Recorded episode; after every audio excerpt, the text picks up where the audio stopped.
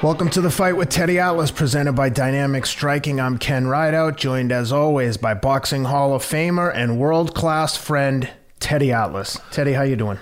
Good, Ken. Not as good as you. I haven't got my daily haircut yet, but um, you you look great. You look great as always. I'm very insecure. Being on the camera makes me think, man, I gotta like do everything I can not to look terrible, which is a full time no, job. No, you you would you would have to do everything you can to look terrible. To to be honest, you look great, and uh, nobody would ever ever know how insecure you are, except that you just told them. Yep. Other than that, they never know. But no, Wow. you you're great, and um, you look great, and you have a great family, and hopefully everybody's happy and healthy, and they're letting you do this. They're they're out of the house, quiet. Um, Yep. you got a good family. I'm the luckiest person in the world, honestly, truth be told. And I'm honored to be doing this with you. You're a great friend, and thank you for all the kind words. So it's my pleasure. Let's talk about boxing. Let's, let's talk about uh, a sport that's not always kind to you. Um, That's right. but a sport that can be great and bring greatness out in people. And from there, I will. I think that's a good segue for you to start. Yep. Speaking of uh, greatness, let's talk about one of the greatest at any weight, and that's Vasiliy Lomachenko. Rebounds with a huge win against the Japanese fighter Nakatani. Um, I mean, it would be hard for Loma to look any better than he did against the uh, come forward, hard punching Japanese fighter. I mean, Nakatani brings it. Uh, he gave Lopez all kinds of trouble, and I think Loma viewed it as an opportunity to get everyone's attention by dispatching um, Nakatani as quickly as he could and looking good against him, and he did just that. He put it on him, beat him up real good, stopped him.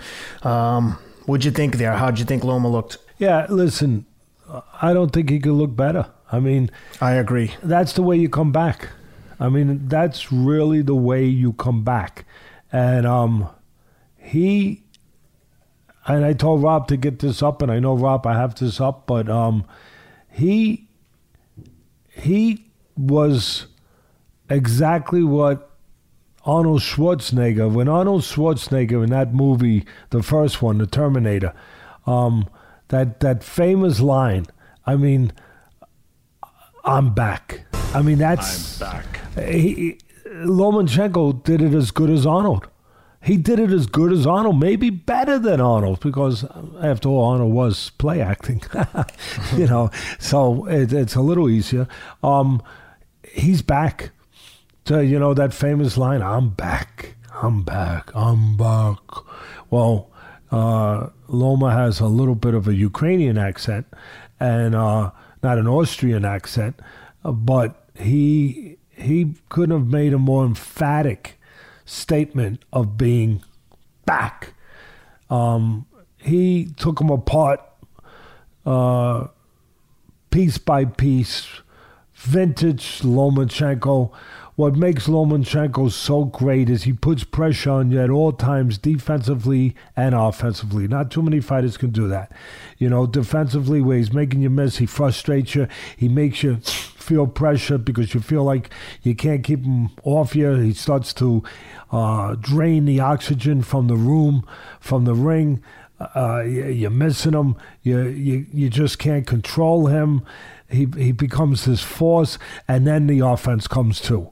And so he, you know, you got to face both the pressure defensively that he applies and offensively that it sets up, and the angles that he gives. Oh my God.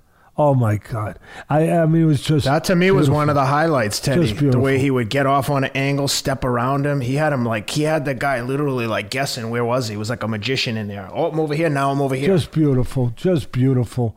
Uh, exactly, Ken. And not only that, but he used the angles to his advantage for different punches. He get he get to he get he made one move early where he got to the side, and then it looked like he was going to hit him with the punch you would expect on that side, and he hits him with the other hand.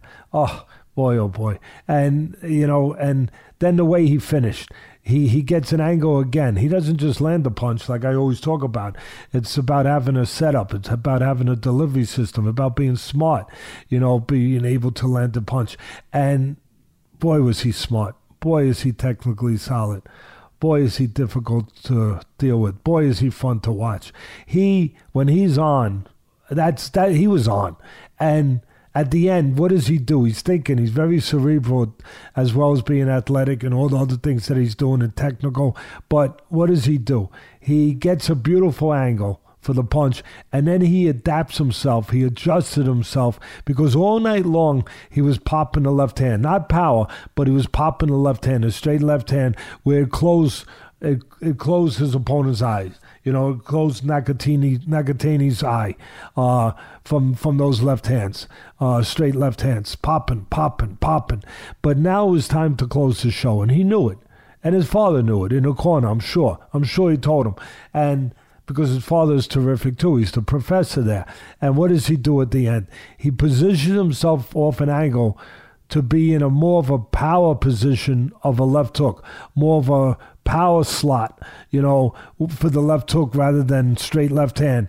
And what's he do? Even though he's a southpaw, he gets adjusted into that position for more of a left hook where he could generate more power to close the show. And he closed the show. He drops him and finishes him uh, with that punch off that angle all night long. Uh, just, just mesmerizing, spectacular. Uh, he brought the curtain down uh, like you would on a Broadway show you know, where where everybody would get up and just applaud because there's nothing else to do, uh, but but to applaud uh, what you're watching and and the magnificence of what you're watching, and and what makes him so great and what makes anybody great at what they do is when they make it look easy, when they That's do right. something so difficult, Ken, and they make it look so easy. you know, I would say to the young people, don't try it at home. You know, don't try that at home. you know, it, it, it's not as easy as it looks. Although you should be taught the right things like he's taught. Um, but there's not a lot of teachers out there to do that. To be quite frank, uh, just just tremendous, tremendous, and I I tell you if anybody doubts who he beat too, you know, because there's always doubters out there, there's always haters out there. Maybe maybe two of the judges were haters. I don't know. I don't know how they gave a couple rounds to Nakatini. Uh, Nakatani. Nakatani was game all night. I, I applaud him. Yeah, I applaud. Him. He's a tough guy. I no applaud doubt. him for his gameness. But how? I don't know how judges. Some judges gave him two rounds. I don't know. I don't know. I'm not sure. But I never know with these judges. I I, I never know. Uh, but from the beginning, it was a contest early on. It was a no contest pretty fast. But the thing he got worried about was the headbutt. And that's another thing. You talk about professionalism. Here he comes back, you know, in his biggest moment of his life. Really, I mean, I know winning the title, and he's two-time Olympian gold medalist, and he's a three division champion. This arguably, Ken, was the biggest moment of his life because he was fighting for his legacy. He was fighting for his legacy, for his life. He really was. Because a lot of people had doubt about him after he lost to the very talented and young Teofimo Lopez. Very talented and young. And and you know what? I want to take one second to send out there. I know he listens to our show, and, and we're blessed that so many people in boxing listen to our show and in MMA. And we are blessed and we're appreciative, and, and we always are. And we understand that privilege and we we it means a lot. We we respect that. But I want to take time to wish him well and and send our prayers and thoughts because he he got COVID. He got the COVID virus, Teofimo, and he had to obviously they had to cancel his fight. And then, from what I understand, Ken, they moved uh, the date that they changed back again. Um, and I'm sure obviously it's related to him dealing with being sick with the COVID. So we just pray that he's that he's he's getting better and that he's gonna of course he's gonna win his fight with that virus.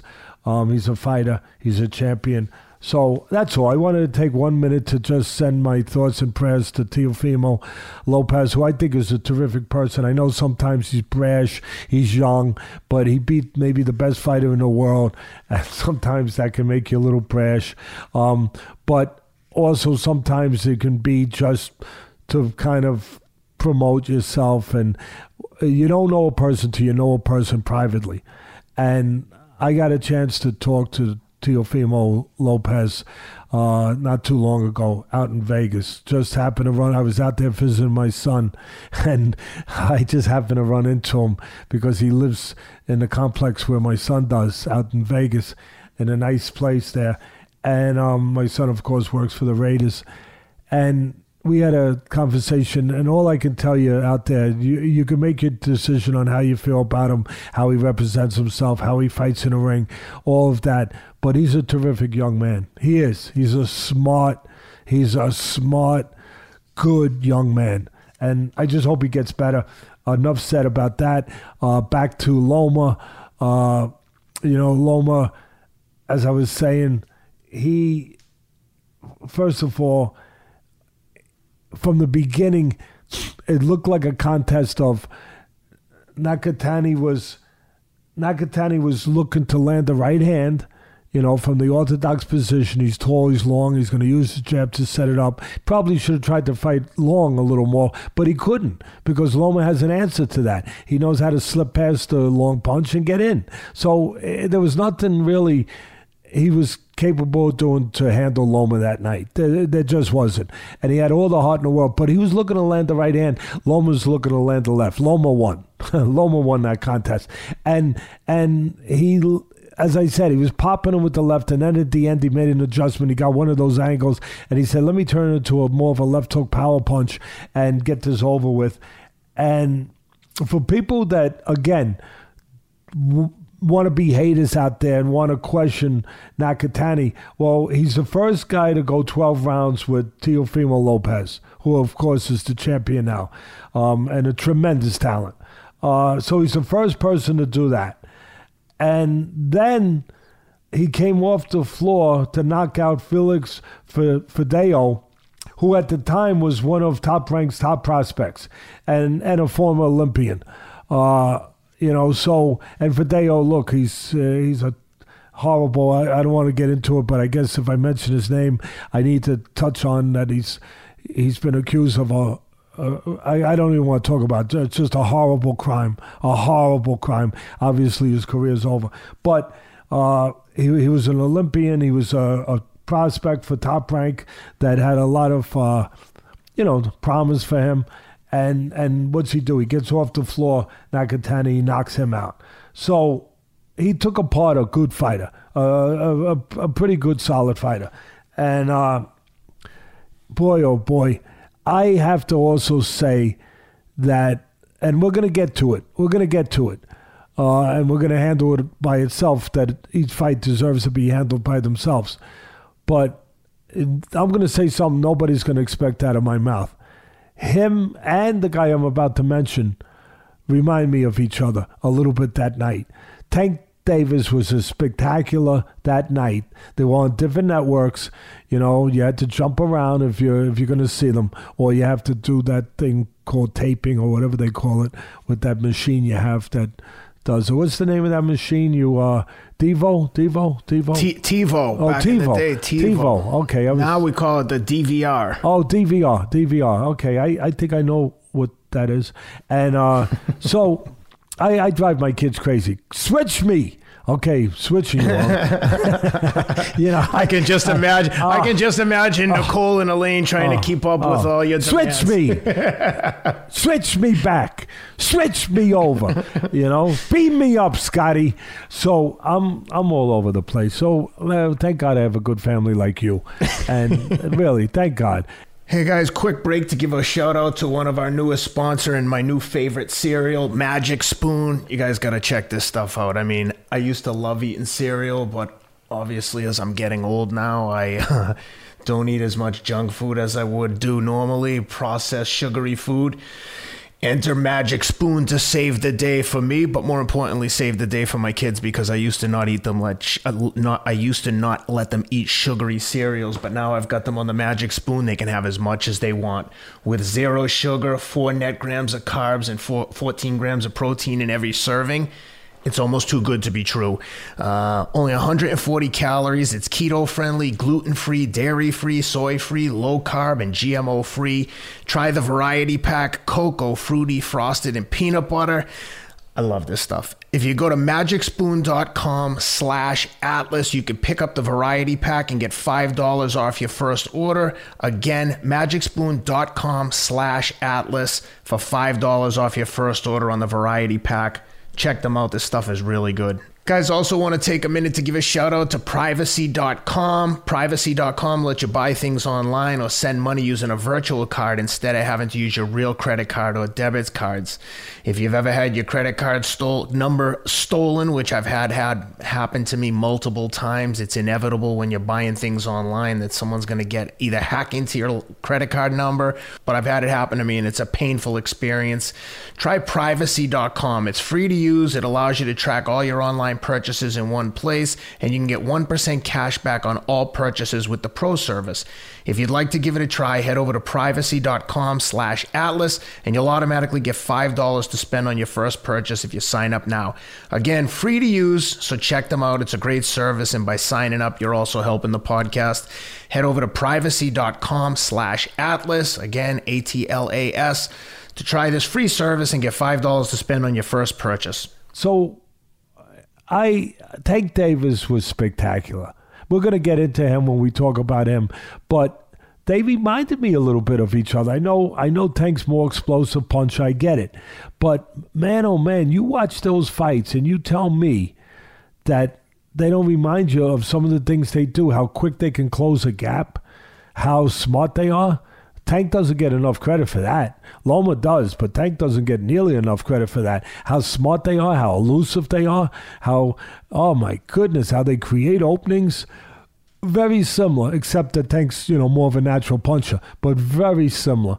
Oh God, God! I, I just since I touched on it, that's another fight we're never going to see. I would love to see that fight. I would. I know. I'll pay five hundred dollars for pay per view to see Tank fight. Uh, Loma. Oh my God, Ken! I'm telling them right now, Eh, Leonard, are you listening? Leonard Ellerbe, five hundred dollars, any price, make that fight, please. Yeah, I mean, really, Please. Ken. I think you're speaking. I know Loma will do it probably for free. I think we're speaking to the masses now that uh, I can't see anyone disagreeing out there. I mean, listen, I understand Tank Davis moved up to 140 and maybe he needed to. He was struggling at 135. I don't know if he could make 135 for that kind of fight. I don't know. I don't know. But anymore. But he if he could um, because Loma's not going up because he's already gone up three weight classes. He can't go up anymore. But if they could, wow, wow, that oh I anyway I I won't pay five hundred, but I'll go to Ken's. I'll pay for the flight. I'll go, I'll pay for the flight to fly out to Ken to watch it uh, with Ken. Um, man, oh man. But anyway, getting back to just pure Loma, uh, he was he was he was just Loma. He was Loma. That that's Loma uh, at his best, and uh, he was like the Terminator. You know, I, I talked about the welcome back. Well, he also behaved and performed like the Terminator. Just didn't waste anything. You know, breaking the guy down, taking him apart, uh, piece by piece. Uh, and, and there was one difference. I got to put this in there. Um, that's why I make notes. I have 40 pages in front of me of notes. So I'm insane. I am. They call that insanity in some places. But I saw a difference in Loma. Yeah, the same elusiveness, the angles, all that stuff, but a little difference. Ken, tell me if you saw this too. He was more ferocious. He was more vicious. He was he was he was lazy. I know he's always you know there. I get it. That's his life. But he, Mike, there was a different Loma. I mean, again, he knew what was on the line. He knew that his legacy. I think it was the best, as good as he's ever looked. I agree, but He, but, it was like killer from the well, that's from that's the jump. killer. He was See, that's the kill. thing. I he he's always great and he's always focused and he's always serious. But this was a different Loma, and again, there's a reason for it because everything he's done in the past was kind of up for sale. Yeah, I hate to say it, but the way people judge things nowadays, you know, he loses to Teofimo and then he comes back. He this fight, really, everything was everything was on the line for him. Everything. And that's why I saw a different Loma. I saw a more I'll use the same words, a more ferocious, um a more just a more vicious if that's proper to use in, in this kind of way, you know, in a controlled way. Um, just just a, a, a more of a killer, you know, he, killer instinct kind of guy. Uh, you know, he, he was always a good finisher, but um, in the Campbell fight, he kind of let Campbell survive at the end. I thought he might have been able to finish him, uh, you know, and that was over in, across the pond with the people we love over there. Uh, but in this fight, he wasn't letting this guy survive. He wasn't letting him survive. You know, I've seen him in fights where his father and him, I think they say, hey, look, you got the fight in the bag. You know, don't get careless now. Be smart. Take it home. Just take it home. No, no, no, no. Not this time. This time was different. This time was different. I think they went there to make a statement, to make a statement, and to destroy somebody and to take somebody out in a smart way, the way they always do it, but to take somebody out. He he had that. Uh, you know, I hate to get corny and say eye of the tiger, but you know, with the Rocky stuff references. But let me tell you, he he he had something different where like he he went in there in a different way. Like I'm gonna destroy this guy. I'm gonna I'm gonna I'm gonna knock this guy out. I'm gonna uh, you know take no prisoners tonight. I think that I, I think that Loma uh, the the criticism on that on that Lopez loss was that he started slow and he gave away some early rounds. And I almost feel like in this fight he was like you don't think I, am a fast starter? Watch this. Because he jumped on him right from the opening bell. And I, I think, think, it was his overall attitude that made him do that though Ken. yeah. I really do. And yeah. and one other thing he reminded us. He reminded me. I used to say years ago that when he first came around that he had the best legs in boxing. He still has the best legs in boxing. He still has the best. Those dance lessons his father forced him to take when he was a young kid, and he didn't like the Ukrainian. Yeah, dance. he didn't like it too much. well, they, they, yeah. they, they, there was a reason for it, and they paid off pretty damn good. Pretty damn good for him, and he showed me once again, once again, that he has the best damn legs in boxing. He he he really does. Uh, he did it all, and that's how he got those angles with those legs. You know, um, using those legs, those trained, developed legs, those those disciplined legs. Um, spectacular. I think it was the best he's uh, as as good as he's ever looked with the legs. The way he was getting on those angles and cracking, like you said, from different ang- different punches, different hands. Nakatani couldn't like he, every time he would take a deep breath, Loma was on him from different angles, doing different things that we very that we haven't seen too, too often from Loma. Like just oh, it was awesome.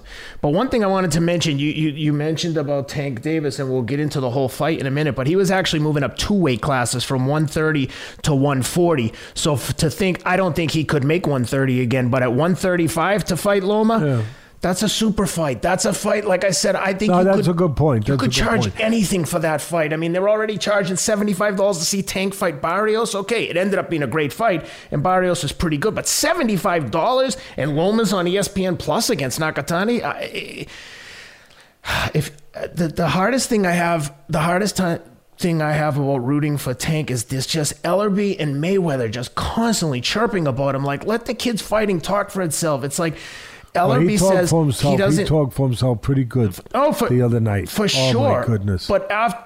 But in the build-up, you have Leonard Ellerbe saying that Tank versus Josh Taylor is like, oh, it's not even worth doing. Uh, what does Taylor bring to the table? I'm like, I don't know, five belts at 140, like all the belts. He's saying he's not a draw, therefore we're, we're not worried about Tank fighting the best fighters. We're worried about making him the biggest star. Whereas by contrast. Well, we, by contrast, you have Lomachenko says they asked him about something about money, and he said, "What? Why are you talking to me about money? I don't care about money. I care about legacy and being great. I want to fight the best people available." And the problem is, I just don't think the best people want to get in there with them. He took a concession to fight Lopez. I don't think he has a chance in hell of getting a rematch with them. I, I just can't see them doing that before they move up to um, 47. I don't know why they would fight Loma again.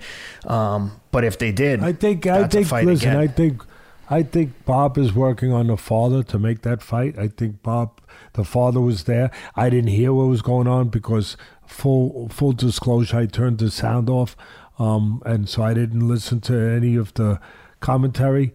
Uh, I want to be able to just focus on the fight and my own thoughts of what I'm seeing, and not really be distracted or influenced by any others. So I could do this show for the people out there in the way that I want to do the show, and I hopefully the way that they expect me to do the show. So I didn't have the volume on, but obviously I saw Teofimo's father there. There's a reason why his father was there, and then you know his father is a bit of a character. I think that that's fair to say. And you know, he he's done a great job with his son. Uh, but you know, he's I, I saw when he said, "Yeah," you know, like he was like he like he was worried uh, if Loma would win or not. You know, like he wanted Loma to win. Like, okay, good, good. You know, I, I saw him do. I, I I I don't know what that was partly about or all about or a little bit of not about. I don't know, but I know that he was making you think by doing that that he's working on a deal with Arum to get the rematch. And like okay Loma won. He did his part. Okay good good. He's safe. He's there. He's there for us to fight. Okay. You know that's kind of the message he was trying to give you. Uh, so don't be so quick to think that that rematch can't be made or won't be made. Of course that's what Loma wants. He wants that badly. Um, so listen, it's it is about the money uh, too, and and to the credit of Teofimo and his people, they get, they're getting tremendous money in that uh, Triller.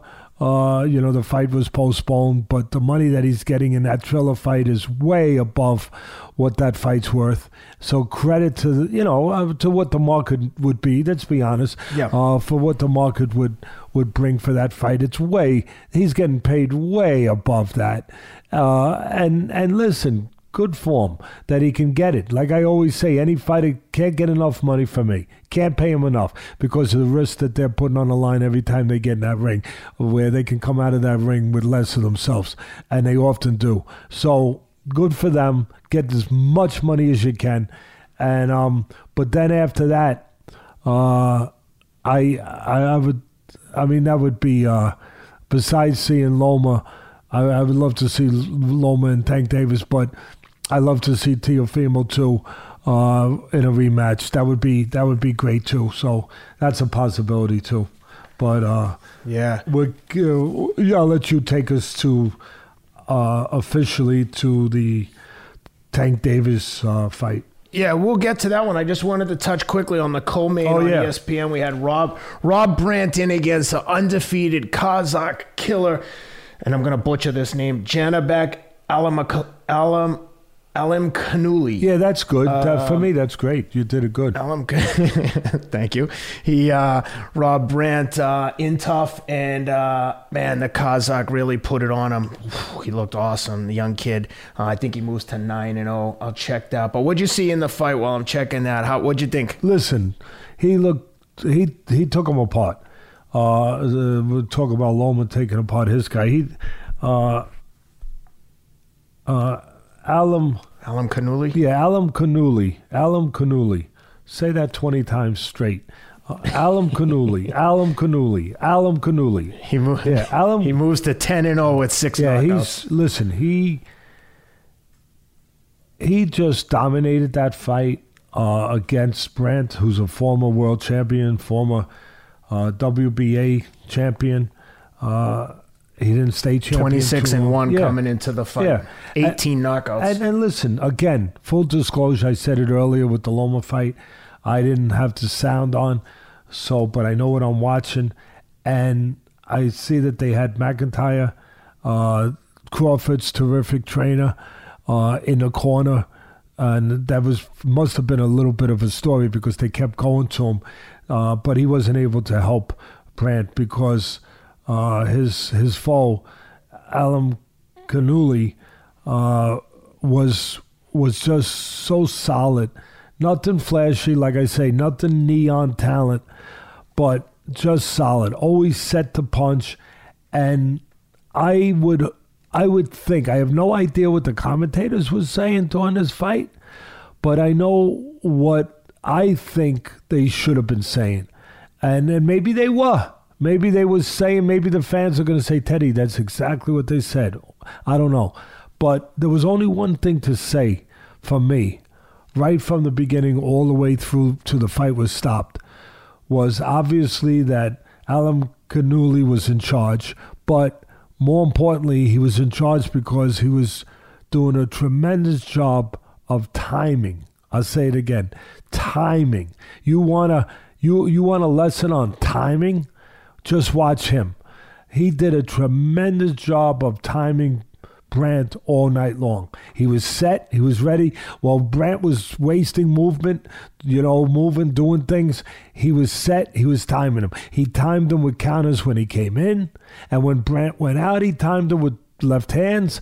And then when he stood still and got just waited and tried to figure it out, he timed him again, standing still. He timed him so much that Brant must have felt like a, a wristwatch he, he, he must have felt like a watch after a while because he got timed to death all night long. And that's, that's all it was about. For, again, I didn't hear the broadcast, but I would be, I'd be surprised if that's not what they talked about because they're smart guys. And it, it, really, it was just that's all it was about. The other guy moving a little too much and trying to be whatever he was trying to be, uh, it didn't matter. He he didn't stand a chance because this guy was set, and every time Brant made a move, he got timed. He got time when he went left. He went time when he went right. He went time when he went straight. When he went back. When he went forward. I mean, he had a Alimkhanuly had a hell of a time that night, um, doing what he was doing. He was he was that he was just solid, and he won the fight doing that. And and it goes again. It goes again to my point that I make, where it's not about the neon talents. He's not a real fast guy. He's not a flashy guy. He's not a guy that's got the flashy footwork or, you know, any flashy talent to say for one area. He's talented in being steady being dependable, being calm. He has good eyes, good vision, where he was able to see what he had to see to to be able to time Brant the way he did. Um, again, no, no, not one department where you say, "Hey, he's got spectacular talent." He's just a solid guy, and that is talent. That is talent. Being solid, and um, he was impressive, just just an impressive display of sharpshooting and timing uh, by him all night long. Yeah, uh, towards the end, they were throwing it to the corner and looking at uh, um, Bomac because uh, they were waiting for him to stop the fight, which he eventually did. Um, but yeah, good, good, uh, good victory for um, the Kazakh fighter. We'll look curious to see where he goes from here, but he looked pretty damn good. Um, that brings us to the Tank Davis fight. Tank Davis uh, basically puts it on Barrios. It was a very competitive fight early on. I mean, I think through halfway it was pretty. It looked pretty even. Barrios, I think, was giving him more trouble than he thought. Again, Tank moving up two weight classes for this fight. But in the end, Tank's just too much, too strong, too powerful. The knockdowns at the end, I think he knocked him down three times in that last round, finally stopping him with a vicious body punch. Tank looked awesome. Tank looked exactly the way we expected him to look. Uh, I think the fight was competitive enough that he's getting those step up fights where he's getting slightly better competition, maybe a little slower than some people would like in terms of the step ups. But again, moving up two weight classes and getting the win, stoppage. Congratulations to Tank and the team. Um, what'd you like? Everything. He was tremendous. Just like I love Loma, I love Tank Davis that night. He was tremendous. And it was a coming out party for a lot of the, well, for a lot of the uneducated, and I'm not knocking anyone, but uh, for a lot of the people that didn't know how good he was, for a lot that might have thought that Tank Davis is just a walking strong guy, good puncher. No, he's a lot more than that. He's a lot more than that. He's he showed that. He's he's a he's a well-rounded, skilled fighter uh, that knows knows how to fight and knows how to fight in a lot of dimensions. Uh, just like Loma, he's elusive. Just like Loma, he makes you miss and creates opening. Just like Loma, he's explosive. He's a bigger puncher than Loma, more of a natural puncher than Loma. But he's a guy that sets up clean shots uh, like Loma does, and he's a guy that closes the gap. Uh, uh, not too many people can close the gap that quick on a guy. Goes zero to sixty like like a sports car. I mean, he he he closes that gap, and Loma closed that gap on on his opponent, and this is exactly what Tank did on Barrios. When it was, that's how he scored that first knockdown with the right hook. He closed that gap with that right hook so fast, so quick. He reminded me of a young Pacquiao. Pacquiao used to do that, where where he could where he could run red lights and where he could get away with it, where he could just close a gap. You leave a little open, whop, he's right on you, pop, right on you before you have a chance to blink an eye, before you have a chance to uh, react. And Loma does the same thing, uh, and and that's exactly what Tank did, and he doesn't get enough credit for that. And he he, I'm going to make sure he gets the credit for it on this show because he earned it, he deserves it. uh, he can counterpunch, he could go walk you down. Uh, he can do a lot of things. I I don't know. I don't know. I'm not trying to knock no one, but I'm trying to tell the truth. And if that gets in, if, if people get in the way of the truth, then they then they that's what happens. They get in the way of it, and they become a little bit of collateral damage. I, I really I, I could give uh, I could give. Uh, I could give two dawns uh, at this. I, I never did in my life really care about, you know, uh, I, I, try to be a gentleman. I try to be respectful all the time, all the time. But I also think that at the end of the day, it's not about being on the fence. It's not about howling for your meals like I think a lot of broadcasters do, or it's about you know uh, making a promoter happy, or or or you know filling an agenda so you survive your job and you keep your job. I I think it's about giving the audience the truth. Really, I think it's about giving your audience the truth and, and let the cards fall where they may. As long as you do that. And so I'm listening to a broadcast. I got there a little late because I was jumping from Loma. So I got there a little late after maybe four rounds, whatever it was, I forget. And so I'm catching up, and and and uh, and the scorers they have, uh, they got them, you know, they got them way behind. And I'm watching. I say, "Oh wow, he's way behind." And now listen, Barrios looked good. Barrios was trying to fight the fight he needed to on the outside, use his length, use his height, you know, uh, use his jab to, to you know to set up and, and get full extension on his punches where he wouldn't be in a danger zone of, of Tank, the shorter man, uh, and of his power, and then take step back and keep that distance where now maybe you create you create counter opportunities. You you basically do what I used to always say.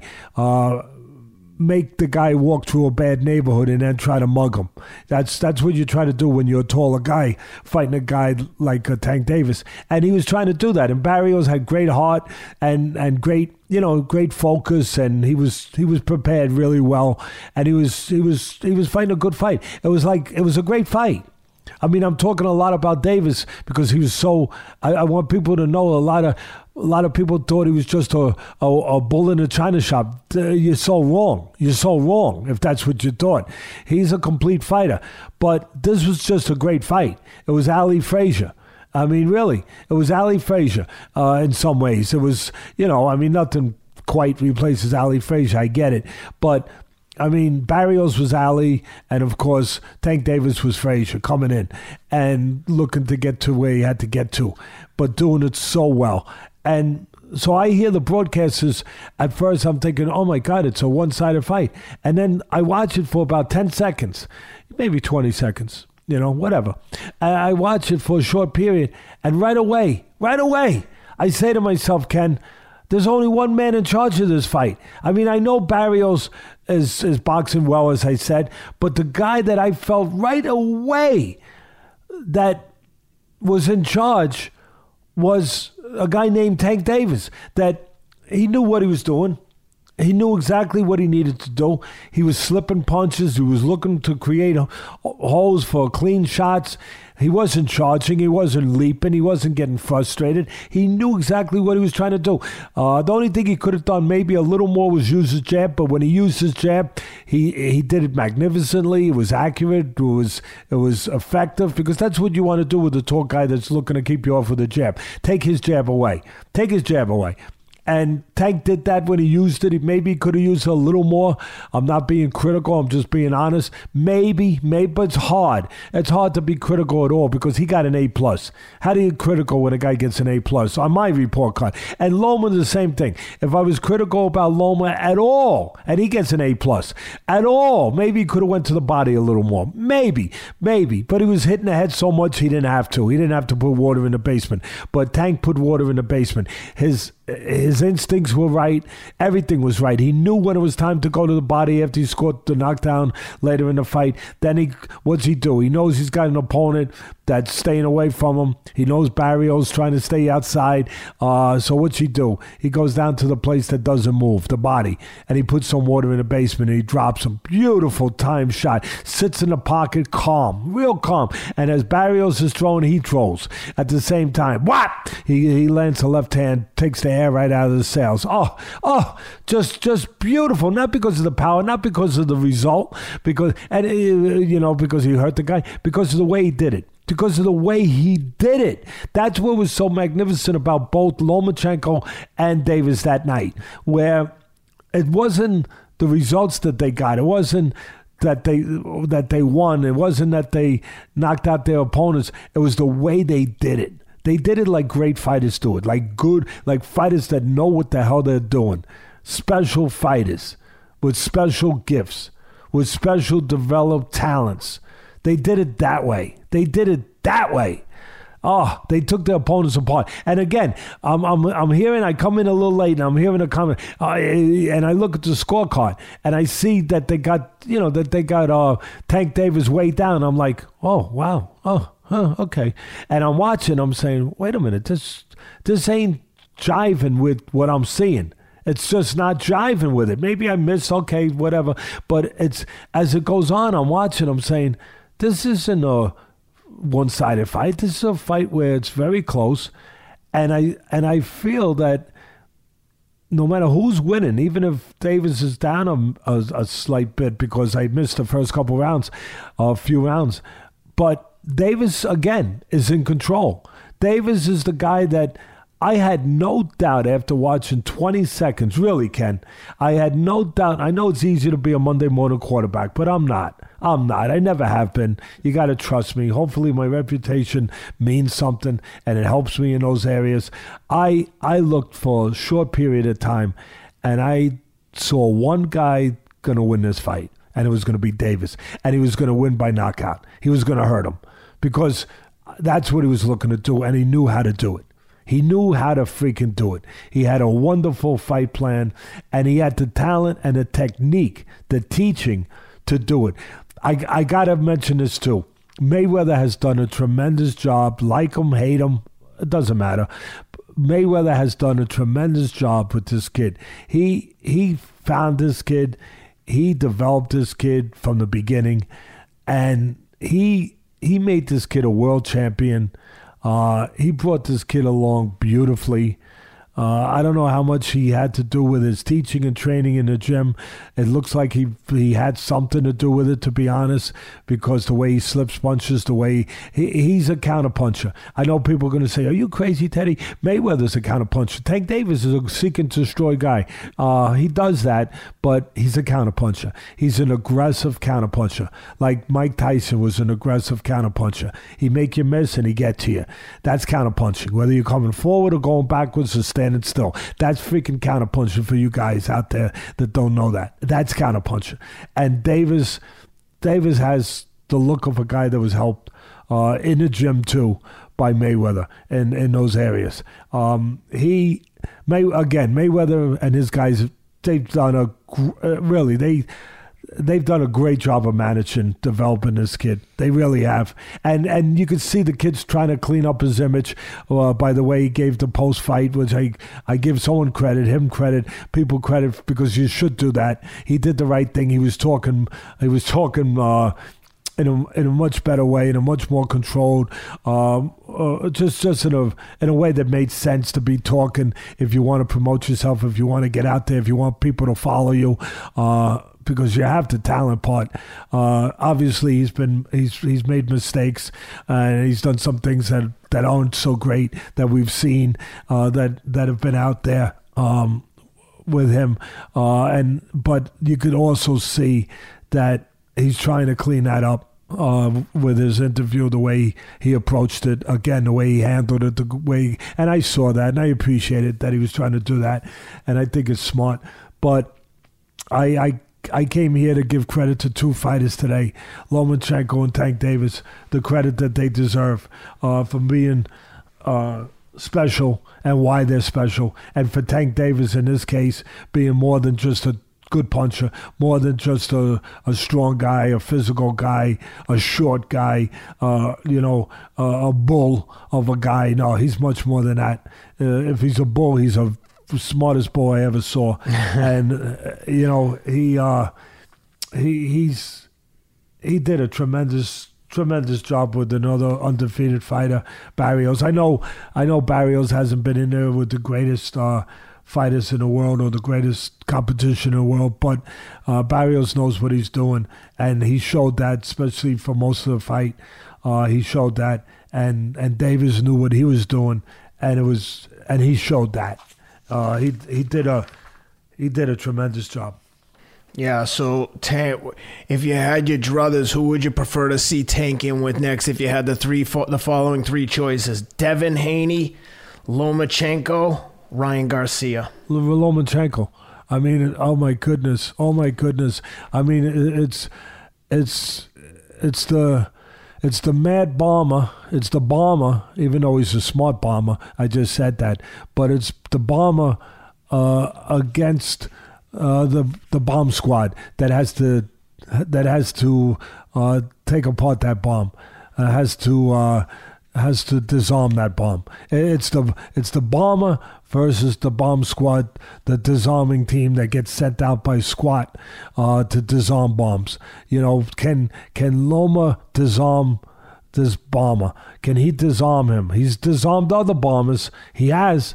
He, he he's disarmed other great punches uh, in, in his record, in his past, getting to those three titles, getting to that reputation of pound for pound, uh, the best in the world.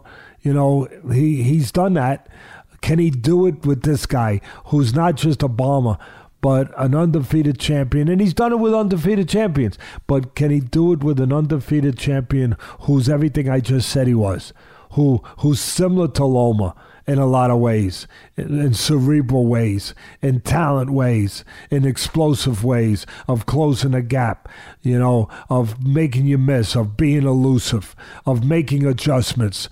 Ah, oh, it, it really, it, it would be Loma with his ability to disarm a puncher, trying to disarm this puncher at the same time, trying to dominate him with his own arsenal, his own offense, in a way that doesn't get him in trouble.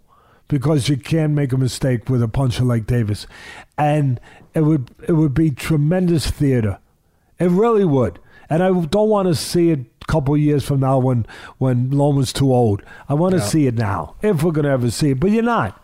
You're not. No because of what I scream about on this show. Honestly, that that you have the different promoters. Uh, you know, you don't have a national commission, you don't have a czar, you don't have a Dana White saying who's going to fight who for, the sake of the sport, for the sake of the fans. You don't have that. You don't have it. You don't have it.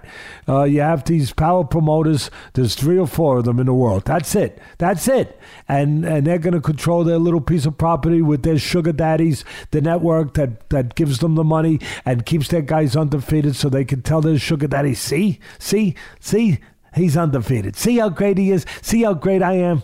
Uh, see, and you know, and they don't care about anything else. So they're not going to go across the street. Uh, you know, PBC and and and Arum are not going to get together and and Top Rank uh, and and make that happen. it's not going to happen. So you know you're not going to. It's just another great fight. You know, add it to the list. Just you know, Spence and Crawford's not the only one. Just add it to the list. Add it to Can the list. Can you imagine that long. Spence and Crawford fight's a fight we're never gonna see, and I'm afraid this is the same thing here with Tank and Loma. But maybe we get that because of the affiliations. Maybe we get Loma Lopez too. Maybe. And maybe we yeah, get maybe. Ryan Garcia and Devin Haney both with DAZN. Maybe that would be a great fight too. Well, Ryan this, Garcia got to get back in the saddle. He got to get back. Yeah. you know, he you know he had his moment where he took off. Okay, you know, God bless him. Uh, we we want him to be okay mentally. We want him to be healthy. We want him to be happy. We want him to be right. Uh, so he took his time off. He did the right thing for himself. We would have to say, uh, understanding that whatever that was, that he that he needed time off because of whatever he was dealing with from an emotional, mental standpoint. Uh, but now, now that he's back, and and we pray that he's okay, and he wouldn't. He wouldn't be back if he wasn't. We have to say, right? So now that he's back and he's saying he's back, and he, uh, that, we want to see him in there with meaningful fights. You know, he Yep. he had his big fight with Campbell. Uh, that was a that was a big one.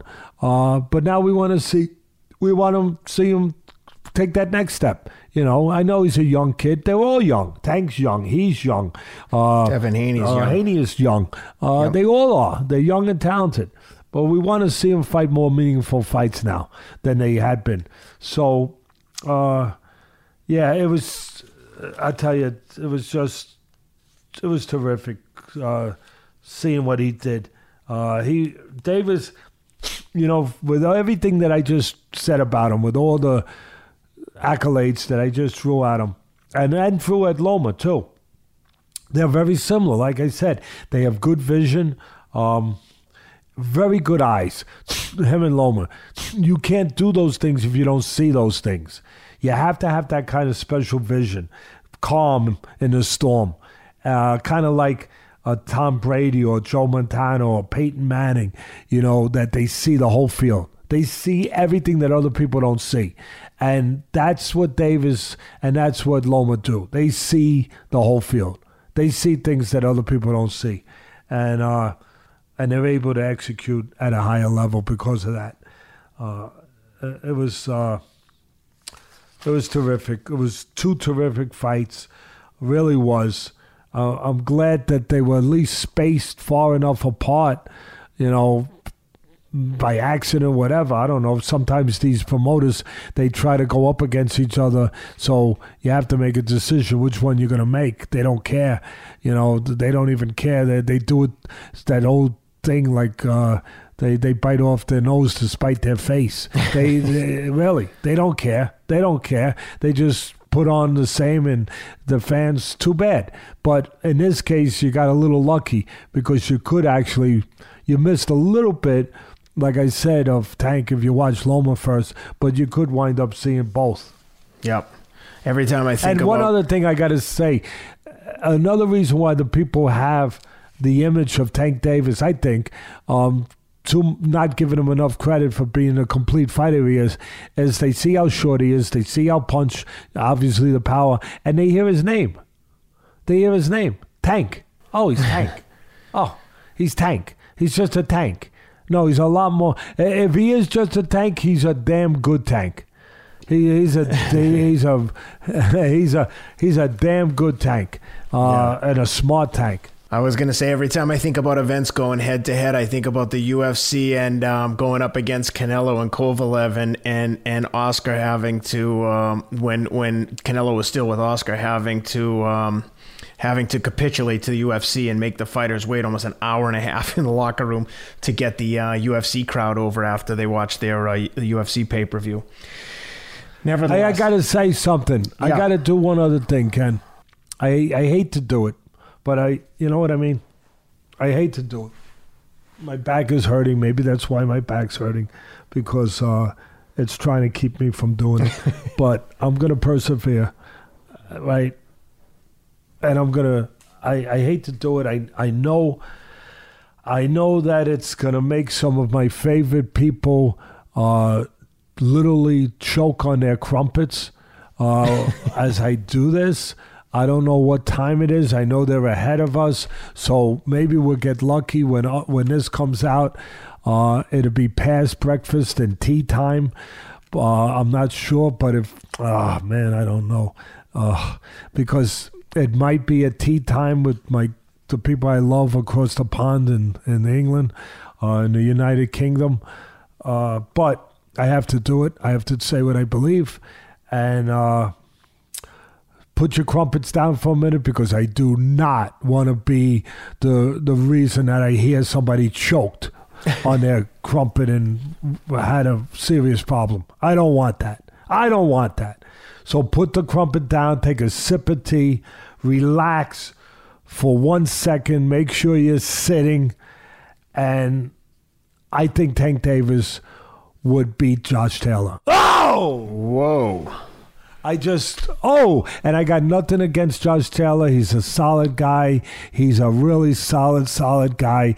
Uh, he can do it all, he showed that, but he got hurt in the Ramirez fight. I know anybody could get hurt, but I think we kind of looked past it because then he wound up dropping Ramirez twice, so we forgot about. But he he got affected by Ramirez. He was in trouble in spots with Ramirez, and I just think that if Ramirez could get him in trouble, and Ramirez is terrific, he's got all the heart and everything else, and I had picked him to win that fight, and I'm not mad because I was wrong. I give Josh all the credit, and I made Trump crumpets because I was wrong. I made them. I made them for my for my beautiful friends over there across the pond.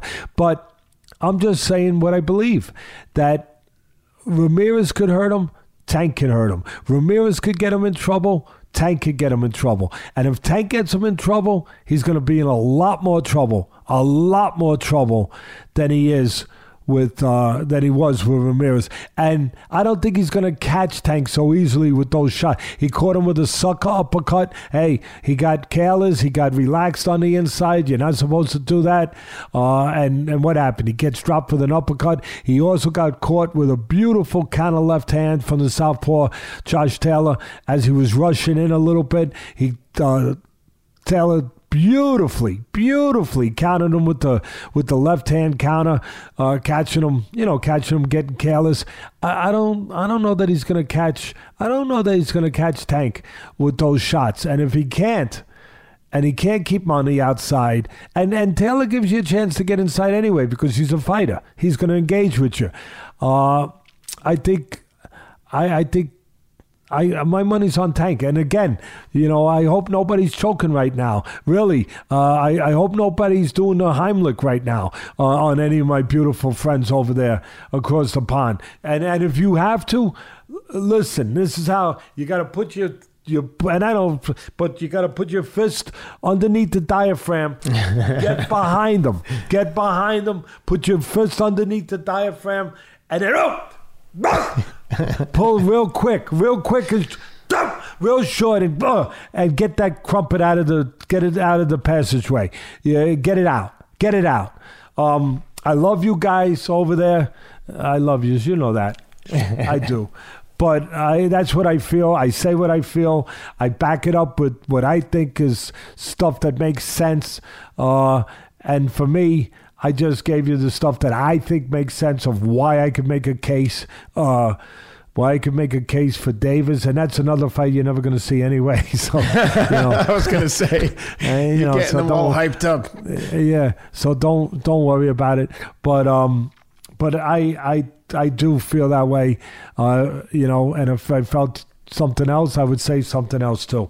Uh, whatever it was, if it was for Taylor, I would say. And I think Taylor's a good, solid fighter, a terrific, terrific. Uh, there's no doubt about that. But that's that's how I feel about that. And one other thing that I'll say that'll make some other people hate me too, because I might as well keep it even, you know, uh, get as many people out there to hate me as I can all in one shot. Uh, and and that's the judges out there and the scorers and the people that do some of these fights. None of us are perfect. None of us. I get it, and it's too. Sometimes it really is too subjective. It's very subjective to sport, um, uh, how you can score it and all that stuff. But it's supposed to be a criterion of who lands the harder, more consequential telling punches. Who lands the most effective punches? Not who throws more, you know, uh, who lands the most. And I just think to the point of where some people might have had, you know, where judges look at the way they look at things, and you try to understand how people, you try to understand how people are thinking when they do certain things and what they're looking at, how they're thinking. And I, I believe I know how sometimes judges are thinking to get bad decisions, where like in the case of a Barrios, where some guys would have Barrios ahead, uh, where maybe I wouldn't, maybe I wouldn't, but where you're seeing you're seeing a tall guy and you're seeing a picture that's been painted for you, that's been given to you since you're probably young, where a tall guy with a shorter guy should be on the outside, should be using his jab, should be controlling range, should be controlling distance. Uh, you see that, and and you're comfortable with it because you've seen it. You've been told that's the way to do it. That's the way it's done. It's the it's the conventional way. It's the conventional picture that you've been given. A tall you know, just a tall, basic boxer. He's on the outside with a shorter boxer, an aggressive fighter, and he's using a jab. And soon as you see that, soon as that connects into your cerebral conscious consciousness, you say, "Yeah, that's the way it is. That's the way it's supposed to be." So he must be winning. And you don't look further. You don't look to see what the shorter guy's doing to overcome that taller jab, that longer jab, that taller conventional, you know, statuesque boxer.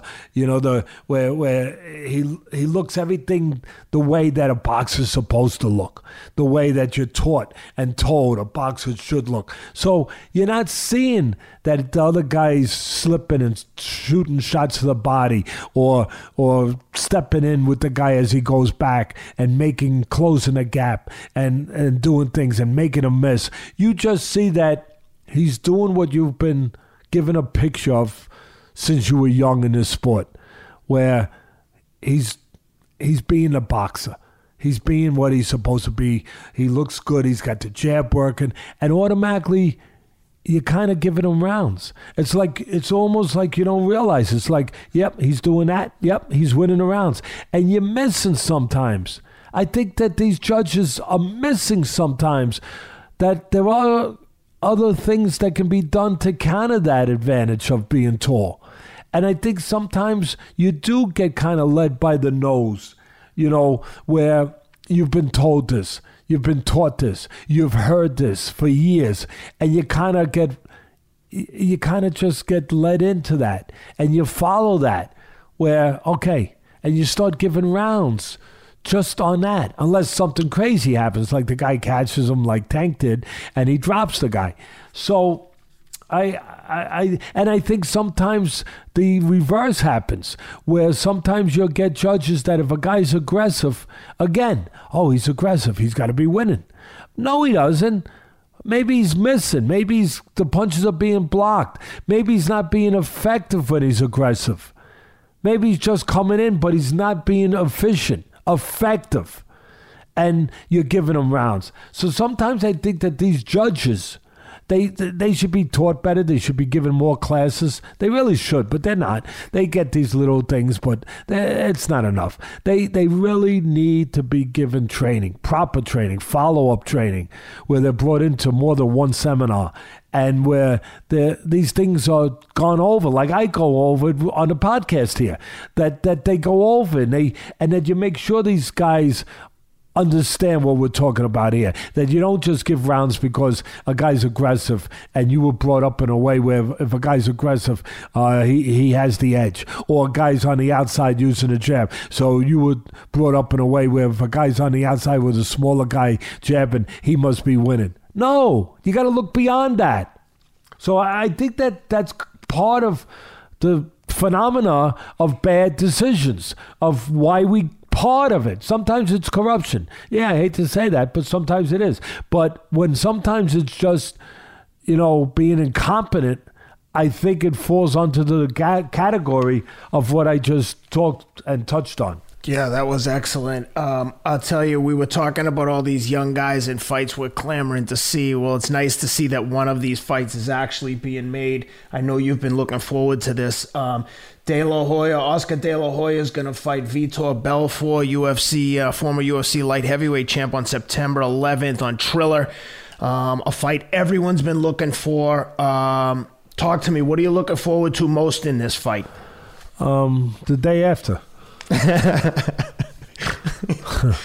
we've got we've got two guys that uh, the drug testing protocol should probably be much different for both of them. We've got Vitor Belfort, who's been widely uh, known or associated with PEDs, and Oscar De La Hoya, who's been uh, widely uh, connected with uh, recreational drugs, to say the least. Um, so it'll be interesting to see what kind of protocol they have in place for uh, testing for this fight. Oh boy, I don't know if there there is a protocol that can handle. those are going to be expensive tests to get a test for all those substances. I, I don't when think you do those tests, you got to test for every substance. You just answered it though. There's going to be no test because there'd be no fight if there was a test. so it's going to, you know, that that remember that line from uh, the first Rocky, you know. Uh, Ain't gonna be a rematch. Don't want one.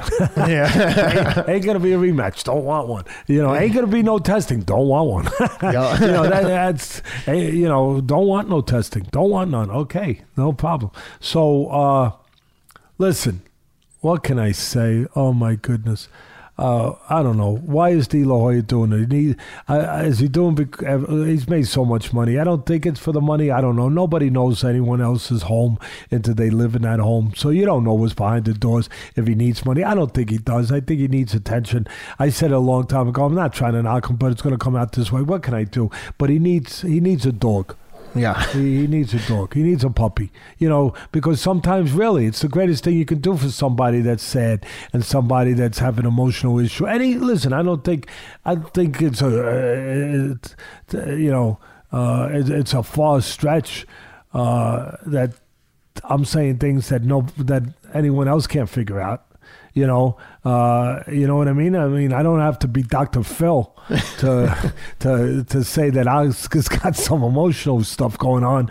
You know, I mean, after the way he went on the broadcast of that that fight with a Oh, whatever what a that car was. uh, crash. uh, I mean, God Almighty. I I, mean, can't don't believe think, no one jumped in and was like, Oscar, stop. Yeah. You're too Yeah, I banged mean, up. We can't That's have where you on need a referee, like the great, the great Mills Lane. Remember, he was so great. where they come in and no more, no more. Yeah. you know, like just put his arm around him. That's it. That's it, son. Son, it's over tonight, son. No, but I want to go on. No, it's it's it's over, son. It's You're too banged it's up. done. Uh, uh, You're too banged up, son. uh, I'm doing. I'm looking out for your son. You'll understand someday. But uh, again, uh, oh, oh, oh, oh. You, you just you hope that it's not for the money, but it's probably maybe for attention. That De La Hoya needs attention. That again, uh, he, he needs something. You know, he, he he needs to he needs something to define him. He needs something to make him relevant. Uh, maybe he he went through some tough things losing Canelo. Listen, he brought it on himself. It sounds like. Uh, so I'm not trying to I'm not trying in any way, you know, to to make excuses for him, but it was tough losing losing the biggest the biggest fighter, guess the biggest star. Uh, I think it's fair to say probably uh, the biggest star. Maybe you could say Fury is a huge star too, especially if he beats Wilder again. But um, uh, I, I think it's fair to say Canelo's the probably the biggest star, or if not the biggest, right there in boxing, and he loses him. Uh, his promotional company loses him, so he's he- he's gone through the wringer. He's gone through the emotional wringer, and again, uh, doing the stuff that obviously it looks like he's doing doesn't help. you know, it doesn't help. Uh, you know, what, whatever it is that he's ingesting into his body or whatever he's doing. Uh, that he, I don't know what he was on that night, but whatever it was, or mix of whatever was alcohol, or, or maybe it was just alcohol. I don't know what it was. I really because I, I didn't do a test on him, but um, obviously he's he's hurting. Obviously he has been hurting. Obviously he's he's been in some ways screaming for help.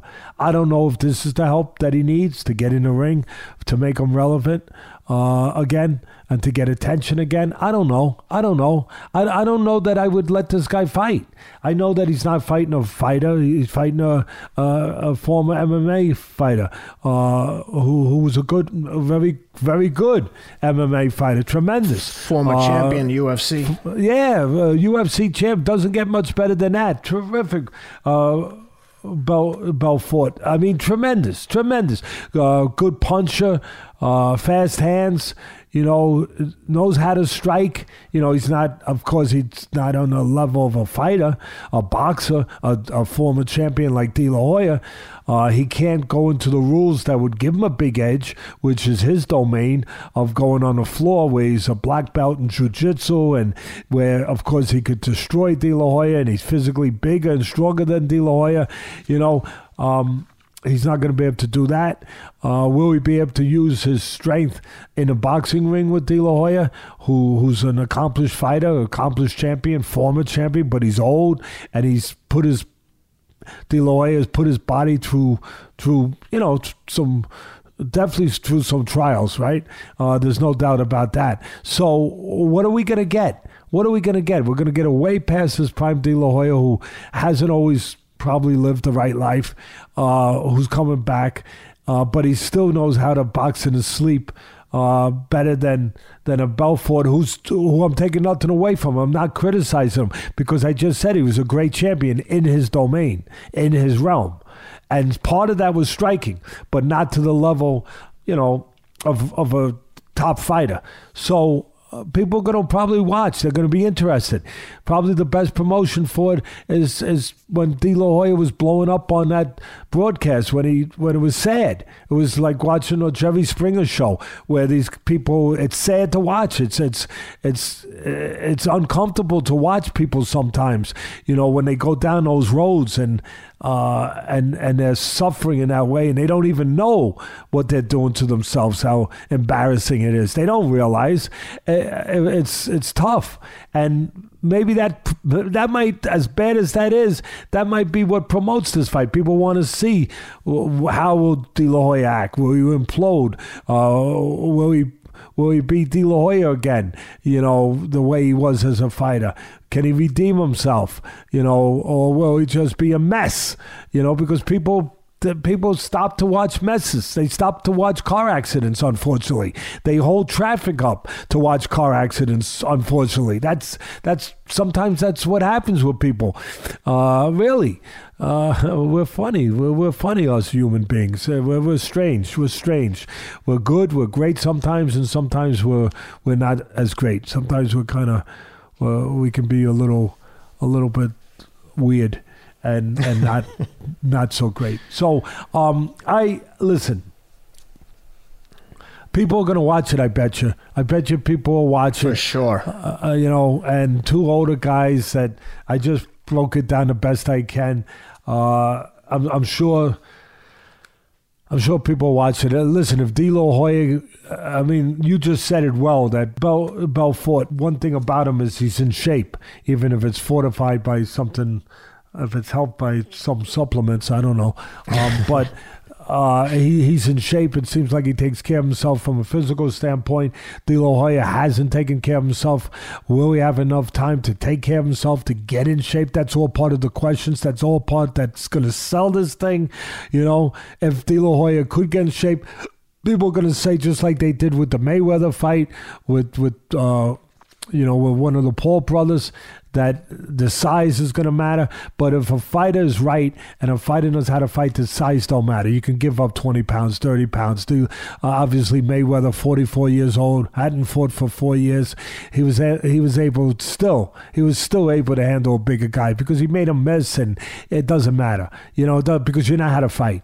And the same thing could be at play here. And that's why I'm saying this because I know that's going to be part of the questions out there. What about the size, Ted? You know, uh, he, he's a bigger guy, uh, Belforte. Won't that matter? No, it won't matter if De La Hoya can bring back some of some of the skills that he once had. I doubt that he, he can be anywhere close. And of course, he's not going to be close to what he was. But if he can show some of those skills, then the size don't matter so much because you you nullify that. You as a as a as a competent boxer, you nullify the, the size advantage by making a miss, by knowing how to deal with size, uh, where size doesn't become relevant, where where he's not able to use that strength in a way that it's an advantage. So, so that's it. Um, it's going to be a crazy time again. Uh, people are to watch it, I guess. You know, they they should start doing like the football games and having tailgates for these things. They should. Uh, really, that that would fit right in. And I bet you somebody just heard me saying they're going to do it. They're going to charge an extra hundred bucks to come to a tailgate before and and you know get blitzed, right? You know, get all blitzed up, and and then and then watch you know whatever it is that takes place in front of you. Yep. you know, it's well, not a football game, but it'll be something. Belfort can weigh 190. De La Hoya can weigh 175. And from looking at uh, what De La Hoya's looked like in the past, the one thing that he should be doing if he isn't is eating Magic Spoon cereal. Is. Instead of some of the snack foods he's been snacking on, which might not be the healthiest. Zero grams of sugar. It's keto friendly, dairy free. This stuff is the best. Magic Spoon. If you haven't tried it, you're missing out. It's my go-to snack nowadays. The kids It love it. Teddy, I know you've been loving it. Your Well, my grandkids have been grandson loves it. it. That's all you need to know.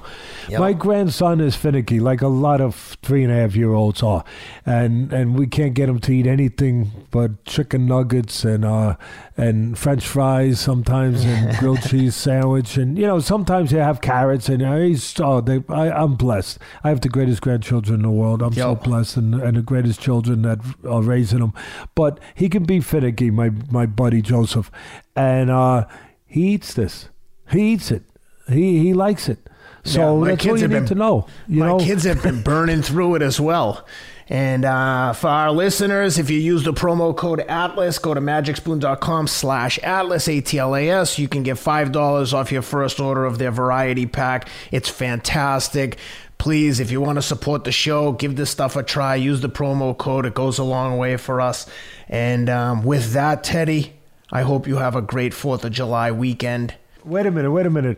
There, there's no other carnival acts to talk about. There's, there's no like, uh, there's no I'm like trying to space them out. there- what about the three-headed lady? I mean, there's uh, like the uh, what about the the snake man? Yeah, you got something for me? Come on, you got to have something else. I think the bearded lady from the Atlantic City Boardwalk is supposed to fight later in the uh, summer, but we'll get into that at a There later date. There it is, Ken. There it is. Beautiful, beautiful. with that, guys, thank you everyone for being with us. We've got some really good stuff coming up. There are some huge fights. We've got some awesome MMA interviews. Israel Adesanya, Leon Edwards. The list goes on and on. If you have guys you want us to talk to, hey, we love the MMA guys. We love all the boxers too. Um, so keep the requests coming. And uh, with that, Teddy, thanks for doing this. Have a great weekend next weekend for Fourth of July. And, Everybody uh, be safe. Everyone be safe. for Have a, sure. as Ken as Ken said, have a great Fourth of July, all of you, and and be safe. That's it. We'll be back with you guys shortly. Have a great have a great rest of the week.